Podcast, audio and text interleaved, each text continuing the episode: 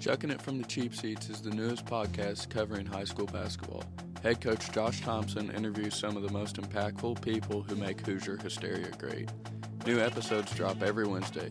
Subscribe to Chucking It from the Cheap Seats wherever you listen to your podcasts. Chucking It from the Cheap Seats is brought to you by Shootaway, offering products like 12K series guns, proven time and again by the nation's top schools and college coaches programs. For special pricing and discounts, contact Bruce Help at 317 767 5543 or go to shootaway.com. For over 32 years, D1 Basketball has offered elite basketball camps and top tier player development programs. Team camps, individual skills camps, and shooting camps can improve performance for you. View Indiana basketball camps impact performance like D1 basketball. Since 1989, annual enrollment in D1 basketball has grown from 80 to 3,500 players, making it one of the largest individual basketball organizations in the Midwest. The mission of D1 basketball is to help coaches and players maximize their performance. D1 Basketball Facts. D1 basketball camps are exclusively endorsed by the Indiana Basketball Coaches Association. D1 team camps have hosted more high school sectional championship teams, Final Four teams, and Indiana than any other camp, shootout, or summer tournament. D1 team camps provide the best chance for a school coach to work with all their teams against top-tier competition from throughout the Midwest. No problem. Appreciate it. Okay, so today we are joined on the Chucking It from the Cheap Seats podcast by Coach Todd Woelfle, who will be entering his 15th season at the helm of the Terre Haute North Patriots. Coach Woelfle, thanks for being on with us today. Yeah, I appreciate the opportunity. You know, Coach, um, when, when I look around at guys that have been success, uh, have been successful and had longevity, um, you know, you see guys that are hopping around quite a bit. You have been at Terre Haute North for 15 years now. Um, what's that been like growing up in Terre Haute and then taking over at your alma mater? Well, it's been a challenge, been a lot of good things, and then there's some negative parts to it. First of all, uh, I'm a 1994 graduate of Terre Haute North, so I have a lot of pride in the community, in the high school, and in the basketball program. I took over for Jim Jones, who I spent seven years with as an assistant, and he was also my high school coach. Mm-hmm. Who's an Indiana Hall of Famer. So uh, when I moved over one seat to the left and took over the head coaching job, it became very hot and was a little bit different Mm-hmm. in that aspect. Mm-hmm. But you know, it's been a great experience. I've been fortunate to be surrounded by excellent assistant coaches, good players, and uh, just support from a lot of areas from the Terre Haute North community. So it's a program that I love and uh, I care about deeply. Our alums, players that come back, and the relationships that we have with those people, and current and former players as well. Every head coach obviously cares tremendously uh, about the program that they lead, but you, you know, you made a good point about being a hometown guy, being from Terre Haute North, and, and how important the program is to you. And it's it's been great to see you have success. Speaking of success, last year's team that was your your best team record wise, twenty three and five. Uh, you guys win the Wabash Valley Classic. Uh, I think that's the eighth time that your teams have won that. And then you guys won your third sectional last year. Just kind of take us through last season and uh, how that ended up being such a successful run for you guys. Well, it was a very special year. First of all, it started in the off season. We had three seniors, and just you know, as a coach, that you can have a lot of talent, but if that talent doesn't work hard and gel together, and you have the right chemistry, then sometimes things don't work out, and you're not as successful as you'd like to be, or you could have been. Mm-hmm. And we had excellent leadership last year, and things just seemed to fall in place. Everybody had a role. They they not only had a role, but they accepted their role. They did a good job playing their role, and uh, we were able to win some close games. But I think that you make your luck by the work that you put in the off season, your preparation in the weight room and in the classroom, and it was just a fun group to be around. I hated to see the season end because uh, they were so mature and they Mhm. enjoyed being around each other and they generally cared about each other outside of the basketball court. And I think when you get a group of kids that can do that, then you have the opportunity to be successful. And they definitely were. It was a it was a memorable season and one that I'll never forget, and I hope they don't either. You know, Coach, you, talk about that season and talk about it coming to an end there in the regional. Um, you know, you guys only lost by five to Cathedral, and I saw Cathedral play in the semi-state. I saw them play in the state championship game. Um, at some point in time, I, I'd seen them throughout the season, and they were a juggernaut. I mean, just a flat out juggernaut. Like, take us through that game, how, how that game ended up being so close. And I know you guys obviously do a great job on the defensive end and controlling tempo, but just kind of talk to us about that game. Well, that was definitely a key in that game. Yeah. Uh, we absolutely had to control tempo and we did a little bit. Uh, you know, we kind of did some things. We went a little five out and got away from what we would normally do because Cathedral was so long and athletic, and they posed mm-hmm. problems just on making every pass or even getting the ball inbounds. Mm-hmm. So, um, you know, we went on a five out on them. We got some good shots, and you know, in the first quarter, we just were unable to connect on those and got off to a slow start. But to the kids' credit, they battled back at halftime, and they realized that they belong there and they mm-hmm. earned the right to be there and they played much better the second half and gave themselves a chance to win against an excellent cathedral team i think their starting five will probably end up all being division one athletes with four of those players who started being division one basketball mm-hmm. players and the other being a division one football player so uh, the task was monumental but they rose to the occasion and I, I just hated to see it end, as I've already mentioned before, because it was such a fun group, and just uh, we had some adversity at the end of the season, as any, as any season does. But we lost one of our post players; he broke his arm on the uh, second to last regular season game. Mm-hmm. So other kids stepped up, and we have a lot of those kids back this year. So we're looking forward to that. But mm-hmm. as you know, roles and responsibilities change, mm-hmm. and so hopefully those young men can assume the responsibility. Guys that we lost into graduation. Now, your guy that uh, that broke his arm. Did you say he was a senior? He was. Yeah, and I, I remember, you know, watching your run and watching you guys there in the last few weeks of the season on the news and, and on social media. And that was really cool how your team kind of rallied around that guy. They did, and and you know sometimes when you have a kid that gets injured, he feel he doesn't feel a part of the team anymore. Mm-hmm. And uh, that kid had tremendous character. Colin Frank was his name, and mm-hmm he uh after surgery he came to the game that night. Now I don't know how how uh, he was there mentally, mm-hmm. but you know he was he was at the game and he kept coming around practice and really helped the guys that had to assume his responsibilities and his role on the team. So just again, that just shows you when you have a chance to be successful, when you have kids like that are willing to sacrifice for each other, and it doesn't always happen that way mm-hmm. because mm-hmm. of a lot of outside factors and influences. But that group of kids was kind of a uh, throw throwback group where they hung out together. They weren't on their phones constantly. They hung around the locker room after practice, in the gym before practice, and you know when you do those things, then it's a lot more fun for everyone that involved. Absolutely. You know, Coach, you, you talk about um, what got there in that run, and and him you know, guys rallying around him and him showing up at practice. And I don't think that happens without a strong culture. And that's kind of a buzzword that you, you hear a lot of people throw around. I know Coach Bray talks about, you know, fabric, the fabric of the team. But when I think about Terre Haute North, when we've got played you guys in the summer, I think about the way you guys execute. I think about the way you defend. I mean, obviously, uh, when Coach Jones was there, part of the culture was the flex offense. But what mm-hmm. what are some of the things that you really stress with your kids on and off the court? just valuing every possession when it mm-hmm. comes to basketball related things. And then off the court, be a good person all the time. And if you do those things, then success will happen on the court. And getting young kids to buy into that philosophy in order to create a culture. Uh, you know, we try to treat this like a small college program mm-hmm. where if you work hard, because we ask a lot and demand a lot of our players, but then we're going to take care of you. We're going to feed you. We're going to make sure that you travel right. We're going to make sure that your locker room is taken care of mm-hmm. and the uniforms and all those things.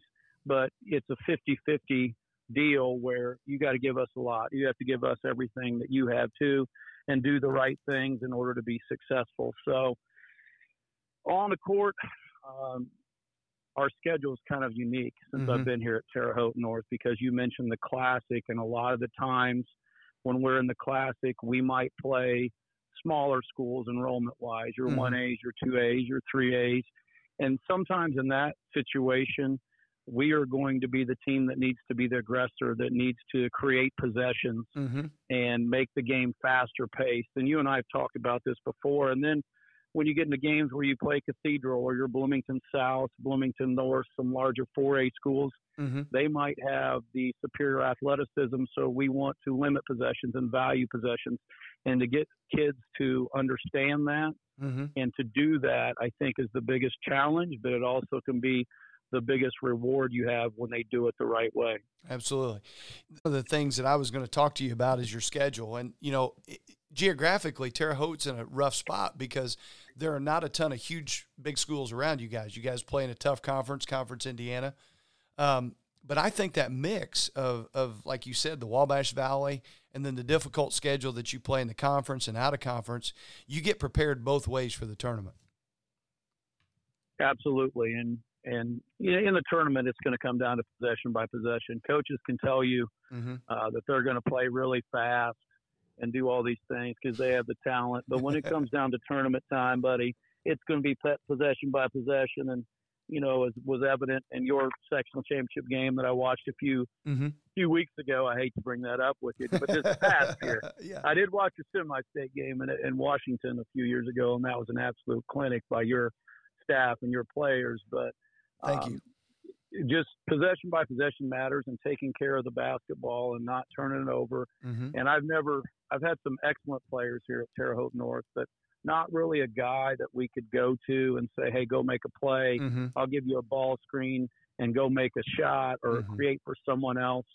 So a lot of our stuff has to be team basketball where we're working with each other in order to get a shot, or those shots are manufactured through a set, and the execution has to be precise, or you're just not going to get the shot off or Mhm. get what you want out of what you're trying to do. So, Yeah. been fortunate, like I said, to have excellent assistant coaches and good kids who buy into that philosophy and who want to win.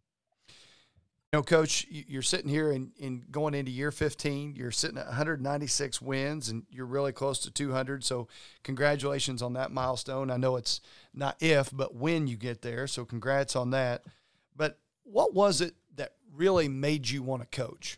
Um, I know you had a love for the game when you when you were a player, uh, but when was it that it, the light bulb went on and said, "I'm going to do this for a living"? Well, you know, when I was young, my grandfather was a coach and he was in education and then went up going the administration route. Mhm. And, uh, my dad was very supportive of me. He wasn't necessarily a huge basketball guy, but he knew that I enjoyed it. So he took me to Indiana State games and local high school games when I was young. And I just Mm-hmm. fell in love with the game. Very fortunate to have good teachers and mentors, role models.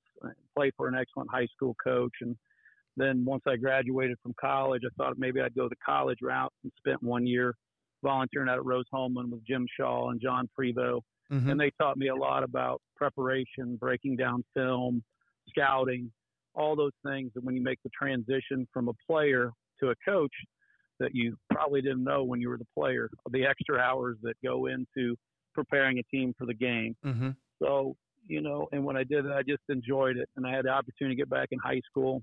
Um, I love Division three basketball, Mhm. but I remember the first scout. I think they did this intentionally because I was only 23 years old. They gave me a scout. We were going to win, and I believe that night in Arkansas there were 52 people in the stands.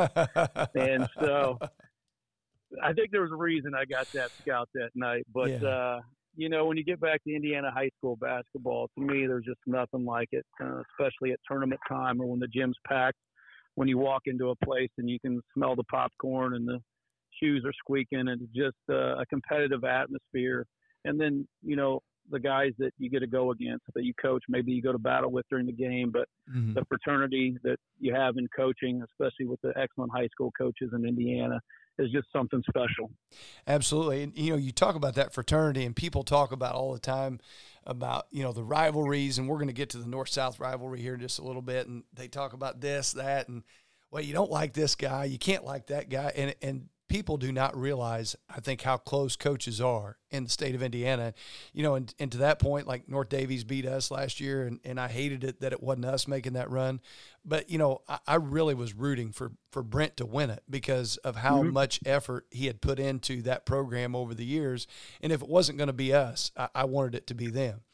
Um, but going back to f- just a real quick funny story about scouting, one of my first years in coaching, I, I coached with my high school coach, Ron McBride, for a while. and I'll never forget this. You talk about 52 people being in, in a D3 gym in Arkansas. The week before the sectional, we draw Dugger, and he he goes, Josh. He said, I really need you Friday night to go scout Dugger at Medora, and I thought he was joking. I thought he was joking, and he was not joking. And it was one of those things where I went and I look back on it now. I was like, okay, number one, he was over prepared all the time, which I learned a ton from him about preparation.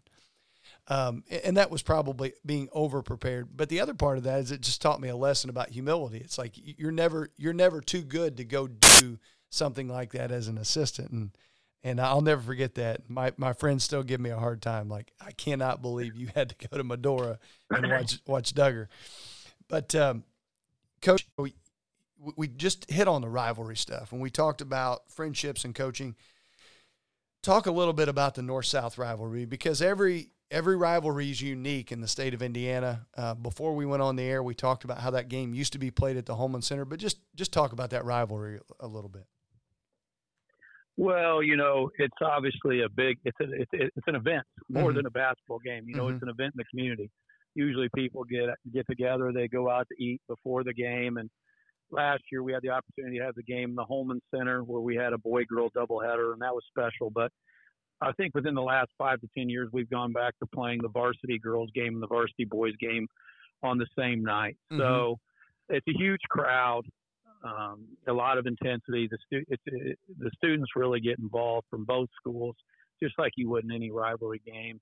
But uh, I kids just do some of the most off the wall, crazy things in that game for about the first four four or five minutes. And uh, you know, you just it, it's so interesting because you never know what to expect, and you can throw records out the window. I know I had a post player. This is probably about ten years ago. He hadn't taken a three the entire season Mm-hmm. zero for zero. He's trailing the play in transition, and we throw him the ball, and he catches it. The gym's packed. People are going crazy, and he jacks about a 23, 24 footer to start the game. Oh my! And he just he kind of looks at me as we go down the court, and I just look back at him. I go, you know, what are we doing? What we got going on here? Yeah. So later on at halftime, I go, "What are you doing?" And he Uh-huh. said, "I don't know. I have no idea." He goes, "I just got excited, and I decided it was my time. I was going to fire one, and everybody was going to go crazy." I said, "Well, they about, you know, that's a true story because they about did because you almost broke the backboard. We needed Oh. for like four more, three and a half more quarters. So Uh, anyway, it's just things like that. You know, when you put 14 to 18 years old, 18 year olds in stressful situations and all those things, I, I honestly think that it prepares them for things that they're going to see later on in their life, mhm. whether they're going into a job interview or just competing and being under that pressure. I think it's so good for kids and they can learn a lot about themselves and just prepare them for later on in life when they're going to hit those times where it gets a little bit tough. But as I tell them all the time, there are no bad days. Some are just better than others, and life is good. So even after a loss, you know, we'll figure it out and we'll get better. Mm-hmm. Absolutely. And coach, you know, you talked about that rivalry, and and I I don't know that I've ever heard another coach talk specifically about how a rivalry game prepares you for something like a job interview. You know, we all talk about how you know basketball is a metaphor for life and how there's all these kinds of mm-hmm. life lessons, but I don't know if specifically anyone's ever given that example. But I thought that was tremendous because you're going in for your first job interview. It's like, how can this be harder than what I had to do to mentally and physically prepare myself for that rivalry game? That's a great point. Yeah, and, and you're still in there and you're competing, and there's two other guys or, you know, two other females, whatever it is, that are sitting there that have the same qualifications at you. They want the same job. They're going for it. And what are you going to do to set yourself apart? Mhm. It could be your time that they foul you with 16 seconds left, and you're at the line with a one and one in the fourth quarter. Mhm. You know what's whoa, you know it's your time, it's your opportunity. You prepare prepared for it, so take a deep breath, just like you do before you go on that interview, and go after it. gonna talk a little bit about your your preparation of your team here because I got a lot of uh, assistant coaches. You know, you talked about earlier when you took over for Coach Jones, the guy that you played high school basketball for. You know, you moved over one seat, and so I get hit up, you know, with a lot of questions a lot of times from assistant coaches about different things. One of the things I wanted to ask you: What is the most difficult part of coaching for you? I think the most difficult part is the stuff that you and I do or monitor away from the court. Mm-hmm. The coaching part, the teaching part, the X's and O's part. I don't think people outside the coaching profession, sometimes that's the easiest part. Mm-hmm. The hard part is helping kids to graduate from high school and Mhm. be good teammates and the process that goes into it. Some Mhm. kids have difficult time just getting to school every day. Yeah. And we have no idea what goes on when they leave us at practice at six o'clock at night Mm-hmm. until the next day Yeah. or they have girlfriend issues, or in 2022, there's so much pressure on kids through social media Mm-hmm. and the the things that they have to deal with that you and I probably didn't have to think about Mhm. when we were playing. Mm-hmm. Yeah, we had to worry about the other team's fans and all that stuff, or not worry about it, but think about it. We knew it was going to be there. Mm-hmm. But the things that go on um, behind closed doors, that go on with those things, and just getting kids in the right frame of mind Mm-hmm. to allow them to perform to the best of their ability or be there mentally and not hang on to things. And then, you know, you run into girlfriends and all kinds of things like that that be, can become an issue. I think I always tell my staff, somebody on the staff has to become best friends with this, the point guard's girlfriend, the shooting guard's girlfriend. You got to talk to them, be nice to them or something like that. And if there's going to be an issue, it better never be on Friday night. That- that's right. wait till Sunday. So, yeah. you know, just getting kids or getting in the boys' game, getting young boys to become young men mm-hmm. and growing up and handling that in the right way, especially when adversity hits in whatever area that is. I I think that's in- incredibly well said because, uh, you know, I would say 90% of coaching is off court, whether that be, you know, managing some kids' mental health. Um, and, and, you know, you talked about how big boyfriend, girlfriend stuff is, um, you know, you know, for us uh, to deal with as coaches, and it becomes incredibly important. Um, Absolutely. Coach, you, you talked about stuff off the court. Let's let's talk about in practice stuff. How Mhm. much time would you say in a in a week's time that you spend on special situations in practice? We do special situations about every night at Mhm. the end of practice, Mhm. end up with something. It could be a side OB with 16 seconds to go, but we usually do two segments at the end of every practice. Uh, you know, we'll put guys on the free throw line, out Mhm. of bounds under. Mm-hmm. You're down five points with two minutes to go, and actually, we have uh, student managers to put how many team fouls are on the board. Mm-hmm. And sometimes I say, you know, just real quick, like you would come out 30 second timeout. You're down five. We're going to trap one time here out of the timeout.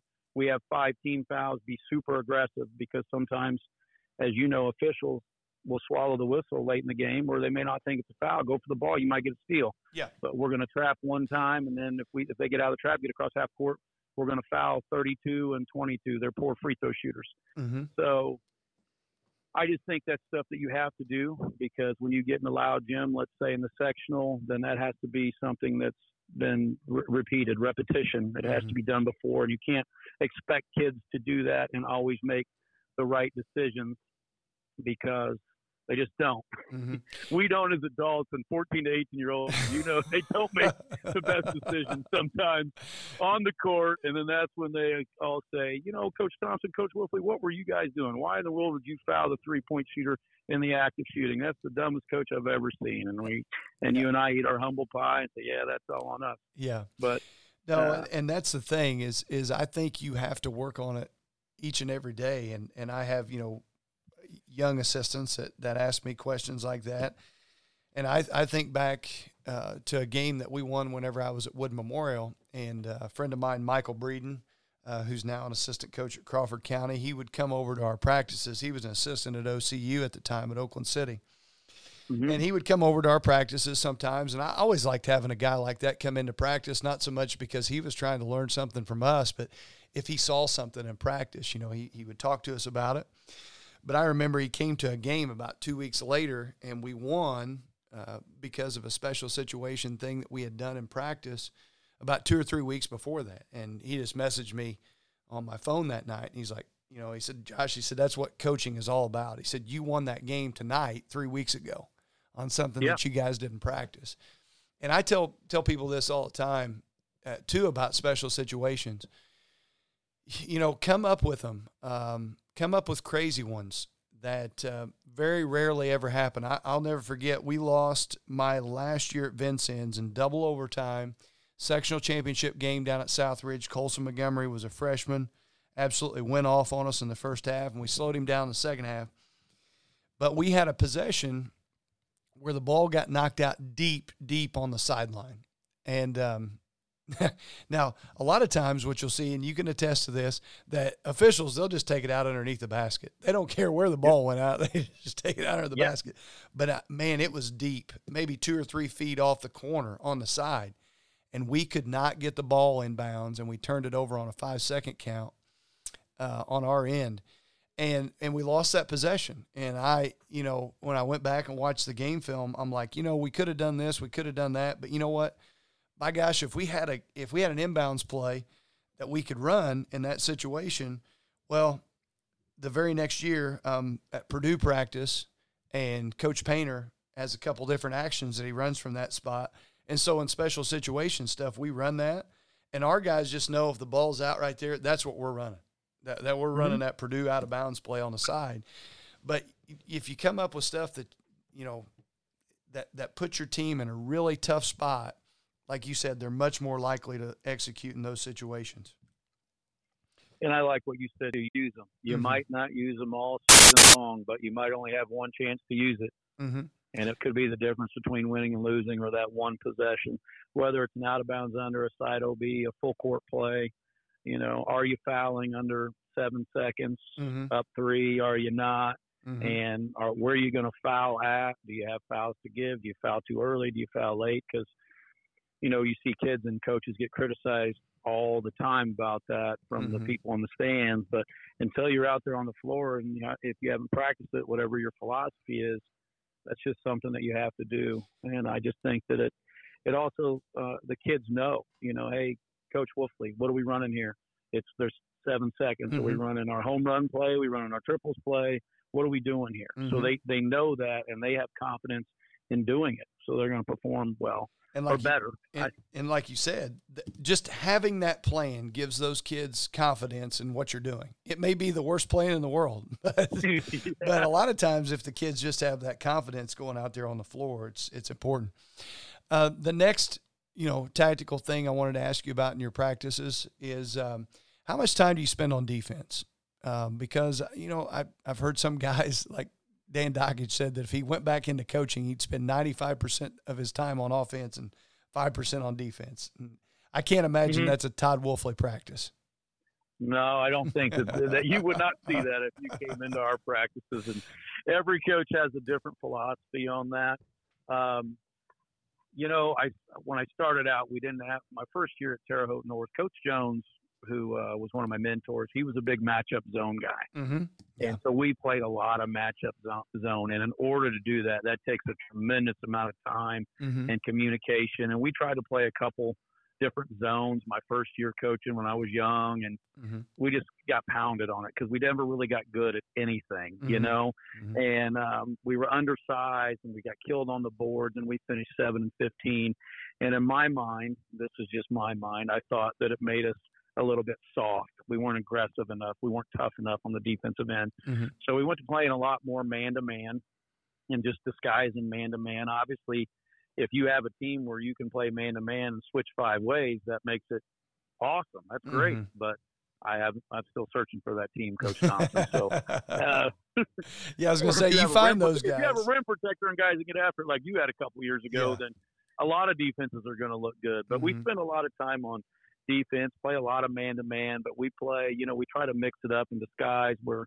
Depending on our opponent, we'll play some pack line man to man, and then we'll get real aggressive with it and get up the line a little bit. So you have to teach kids that terminology and also have them understand what type of defense that you're in. Are we protecting gaps in this particular game on certain athletic drivers, or are we getting after these guys and really trying to speed them up? And you know, we've had that conversation before. Uh, if teams, I'm not a big fan of the shot clock in Indiana, and I know mm-hmm. a lot of people are, and we're mm-hmm. probably going to end up going to that. But The reason why I'm not is just because if you're going to come out and not hold the ball but value your possessions and spread the full floor, it forces the other team to make a decision. Mm-hmm. Now, what are they going to do? Mm-hmm. How much have they prepared for you? Are they going to come out? They're going to trap you? Are they going to bounce off the man to man? Are they going to go one three one trap? And it still gives that underdog then, if they've practiced hard or prepared for four days, Mm-hmm. that opportunity where they may go eight for eleven from the three point line, and then they, you know the crowd gets going in Indiana, and you stay in the game and you give yourself a chance to win. So Yeah. um, when it comes to defensive stuff, that's why I like it. And I think you have to be able to play multiple defenses every once in a while. And then, you know, if you don't think you have the horses that night, Coach Jones always say, "Be careful, Todd. Don't ever take the mule to the Kentucky Derby." So- You got to know when to hold them and know when to fold them. And if they have more talent and maybe a little better team, then you're going to have to get in gaps and mm-hmm. force all the shots from the outside. So, a lot of time with. No, and, and I, I like the point that you made too about the shot clock because I feel exactly the same way.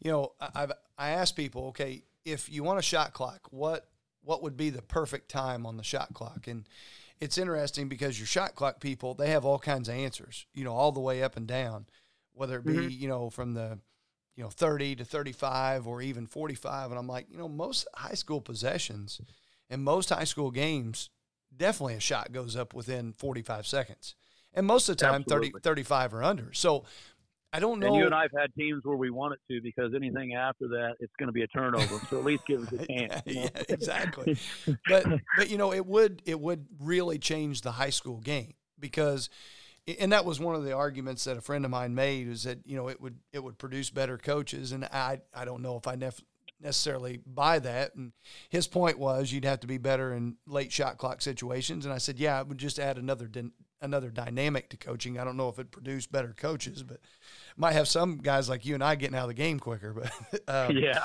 but no well, I, you know, it, I just don't like it because at the end of a shot clock, whether it's a college game or the NBA, a lot of times it just ends up um, a guy calling for a ball screen and they get some one-on-one action for a guy to make a play. Yeah. Well, not every, you know, in theory, in public school, public education, we don't get to recruit our players, and a lot of the players I've worked with since they've been in the kindergarten or you know first, second grade, but if we're playing Cathedral, I didn't necessarily have a guy on the floor that I could call for a ball screen in the shot clock, and we could even get a shot. So Mhm. I don't know if that makes the game better. I Mm. like the fact that, you know, it was 52 to 47 and we were down one possession in the fourth quarter.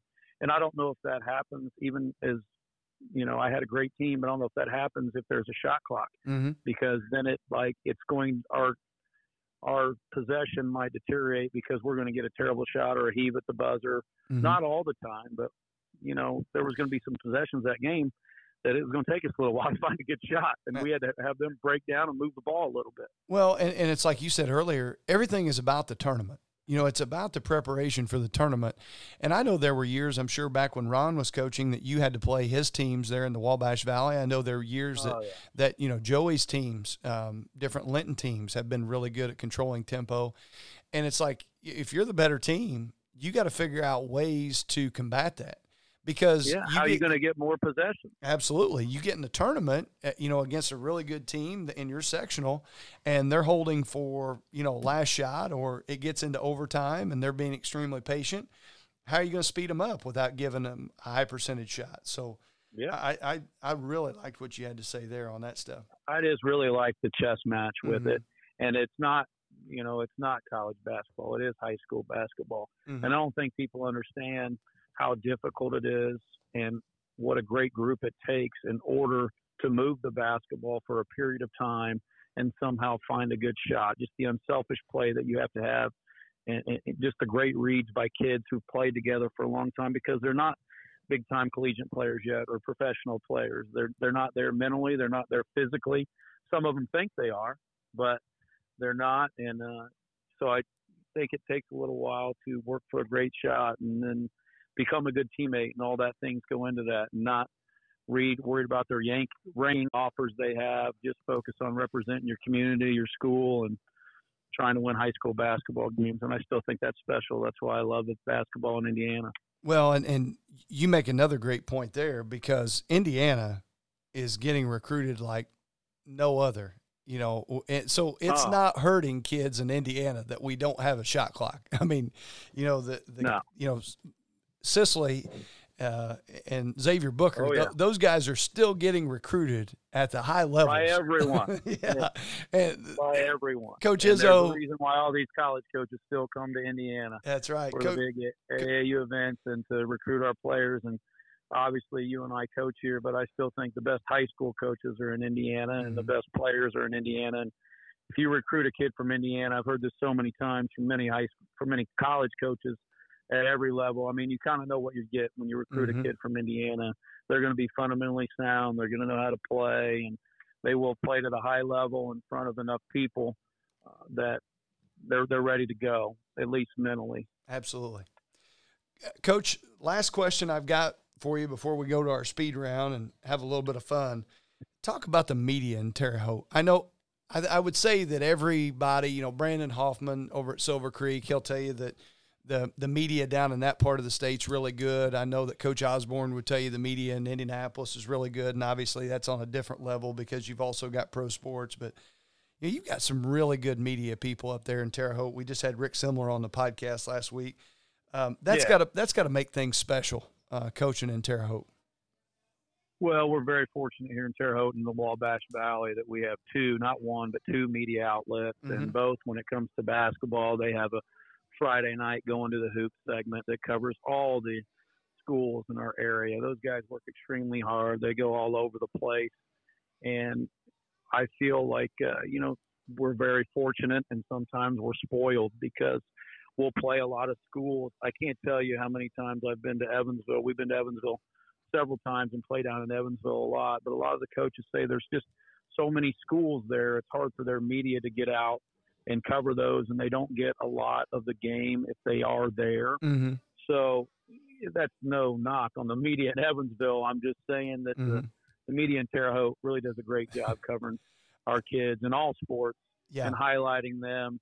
And they make it the the lead story on the news on Mhm. Friday nights. It's not taking second fiddle to, like you said, a pro sports game or a Pacer game, something like that. It's it's a whole segment and actually an extended segment. And we're very appreciative of the, of the things that they do. And well, you know, I can keep up with I can keep up with your teams on there and yeah. everybody else by watching the highlights on Friday night. Well, Now, and- if we lose, if we lose, I'm not in a real big hurry to get home and watch them. But it, it's a little better when we win. Yeah, you know, last week Rick talked about I think it was 56 schools that they cover Indiana, Illinois, and Wabash Valley. So that excuse that those Evansville coaches are giving you that they hear from the media that there's just too many schools down there. I mean, Mhm. yeah, Rick Rick's covering 56 schools, but Right. Great job over at Channel Two as well. I don't want to leave him out. oh, 'cause he's been- absolutely. he's been very good to us and to me. And uh, you know, when we have the holiday tournament, I mean, they just pub that up Mm-hmm.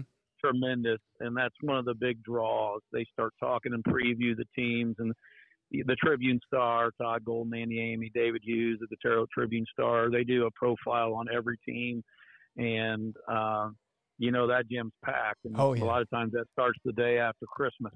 Yeah. So Well, I'm I'm People definitely going to get up there this year because we play. we're playing in our holiday tournament. We switched. We're playing down in the Toyota Classic this year, and it's that week before Christmas. And I told my wife, I said, you know, we we got a couple different options of different things we can do with Christmas this year. And she started talking about this, that, and the other. And I said, no, I, I get to go enjoy the Wabash Valley this year. And she's like, what are you talking about? Like, You're going to go watch basketball. I'm sure that's just what she wants to hear. You go into more high school basketball. Absolutely.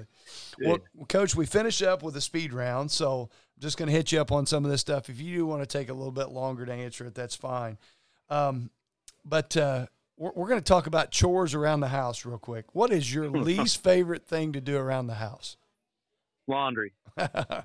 Laundry, not painting. Uh, my wife had me doing some painting over the weekend. You enjoy painting? Well, I was going to say that or cooking, but my least favorite's laundry because I do all the laundry. So okay. Well, I, I, I don't. I, my my wife takes care of the laundry part, and uh, I, I'm I'm just not a big painter. Um, Yeah, I don't like that either. I'd probably go with you on that too. That might might be number two. we we've got this big turkey trot festival coming up this weekend, and we've got um, Larry Fleet coming to town. I'm pretty excited about that. My wife and I are going to go watch Jason Aldean later this this month. So I'm just telling you, you know, I'm just a redneck from Greene County. But Okay. singer, favorite performer. Who's Todd Woelfle's favorite singer? Oh man, I'm all over the place. I play music every day. My Uh. students in class can't figure it out. So I'm kind of all over the place, man. I can listen to some rock, some '90s rap. I like a little country too. So I don't have a favorite one, but I, I can What I about can go with everything. what about the Counting Crows? I'm a big Counting Crows fan as well. I'm kind of all over They're the place. not bad. Yeah, Not bad. yeah. Not Uh, bad at all. I've been to all kinds of different concerts. So One of my Um, coworkers, uh, Nathan Lester here, he actually uh, for a weekend hung out with Adam Duritz, the lead singer of Counting Crows, and he's got some pretty good stories that he tells about about that weekend back in his younger days, of course. oh, Um, absolutely. favorite sports memory from your childhood that does not involve Todd Woelfle? uh, my mom and dad took me to I have bits and pieces now here. Okay? Okay. I don't want to date myself too much. I attended every Indiana State University men's home game in 1979. Oh, um, wow. When Indiana State made their run to the national championship game against Magic Johnson and Michigan State. So my parents had season tickets. Oh my! And there's actually a, pi- a picture of me that I have at home. Uh, my dad passed away over the summer, and Mhm. I found a picture where a photographer took a picture, uh, Larry Bird taking the jump shot, yeah, and I am in the very background sitting in the aisle at three years old, and I can see myself sitting there next to my parents watching the game. So now that is that a would be my fa- that would be my favorite moment because uh, it reminds me of my dad a little bit, and I was Uh-huh. tight with him, and uh, and those times I- at and I- uh, Hulman Center. That yep, is- and I was is at cool. home. That is cool. Yep. If I'm going to give you free tickets to get in any sports venue in the United States, Fenway, Madison Square Garden, where are you going? I've always wanted to watch a game and watch the Rose Bowl. I've always wanted to go to the Rose Bowl Go to the Rose Bowl. That's awesome. mm-hmm. Um, in Pasadena. so Todd Woelfle gets up in the morning and you open up the email or a podcast. Where are you going? Who, who's somebody that gets you going each and every day? Well, you know what? My podcast now is my kids Mhm. because they get me going. I have a 15 and 13 year old. So my 15 year old's finally coming to work with me now. He's Uh-huh. a freshman in high school, Yeah. and my 13 year old's in the seventh grade. So uh, I spend a lot of time. I used to, you know, listen to podcasts and get Mhm. right going to work, but I try to have as much conversation with them That's- taking them to school as I can to get into their mind and to keep them off the phone just to see how they're doing. There you go. So, that's that's a heck that's of a spend a podcast right there. that's a heck of a podcast and great advice to young coaches right there. Yeah. College coach out there right now. If you're going to go to a practice, you're going to go to a game and see things behind the scenes. Who's your Who's your favorite guy? Well, I really like Matt Painter, and I've been to his Mhm. practices before. Uh, Matt Renn, who teaches math here at North, he's a good friend of mine. Played at Indiana State, and his Mhm. nephew's playing Mm-hmm. uh, at Purdue right now. Yeah. Brandon's kid from Silver Creek, Mhm. Trey Kaufman-Renn, but Yeah. uh, just his attention to detail, Mm-hmm. their reads. I obviously am a little biased because they have a lot of Indiana guys on staff and Mhm. Indiana players, and I and I like that. Um, just because, but you know, I think that he does a really good job. I enjoy his practices quite a bit. There you go. All right, last question for you on the speed round. This is one that I threw in there, not the kids. You're riding Okay. across the country in a rental car. You got to get you got to get to California, and you've got your pick of one of two guys to ride shotgun across the country. Aaron Gadberry or Joey Hart. Who are you taking with you? Oh my goodness. well, I, pro- I I tell you what, I am. If Joey Hart's with me, I'm driving. okay. Because he is not driving. I will tell you that. That guy gets sidetracked more, and he and I have been on trips across the country. Uh, So if it's Joey Hart, I'm going to be driving, and he doesn't sleep and is on his phone all the time, so Mhm. he'd keep me awake across the country. there you go. And I don't know about Gadberry. He'd probably get, have to get out and run a few miles and all that stuff. He might slow us down because he'd have to get his workouts in. So Abs- Absolutely, but- slow you down just a little bit. Hey, and, and one more, one more. I gotta, I gotta ask this because I do get to Terre Haute occasionally, and I'm planning on coming up and watching the Wabash Valley. a great place to eat in Terre Haute that not very many people know about. So not like a chain place. What's a oh, good man? What good, are you looking? What are you looking for? What do you uh, like? Let, let's let's talk uh, burgers. Get a good burger. Oh, burgers! Great burgers at Charlie's Pub and Grub. I mean, just great burgers there. They're known for their Tweety burgers. Mm-hmm. Um, let me think of somewhere else. Boy, you really put me on the spot and speed around on this one. Well, I didn't Char- know what direction you were going to go on that. So Well- I would go with that one. Charlie's First. Charlie's Pub and Grub. Okay. Yep, good one. I can't steer you the wrong direction there. Well, and hopefully I didn't. And I'm going to leave somebody out. Somebody's going to listen to this podcast and say that they're not uh, supporting Terre North basketball anymore. So if I did leave you out, I apologize. I'll, I'll get you another time. you, you spread the wealth around, right? That's right. That's right. Well, Coach, again, thank you so much for being on with us today, taking time. Um, you had a great season last year. Wish you and the Patriots the best of luck. And um, if there's ever anything we can do for you, Coach, don't hesitate to reach out to us. Uh, um, but again, best of luck to you guys this year. Uh, same to you guys. I appreciate you having me on, and I enjoyed it. Thank you. All right, Coach. Thanks a lot. All right. And we thank Coach Woelfle for being on the Chucking It from the Cheap Seats podcast. Appreciate his time. Good luck to the Patriots this coming season. Next week, we're going to have Scott Davenport, the head coach at Bellarmine University, Kurt Hope's head coach, on the podcast. Until then, keep chucking it from the cheap seats. Chucking it from the cheap seats is also brought to you by BSN Sports and Jeff Neal, their sales rep. Shop BSN Sports for a large selection of sports apparel and footwear, custom and stock Nike team uniforms, and sports equipment for your next winning season. Contact Jeff Neal at 812-204-3808 or visit bsnsports.com.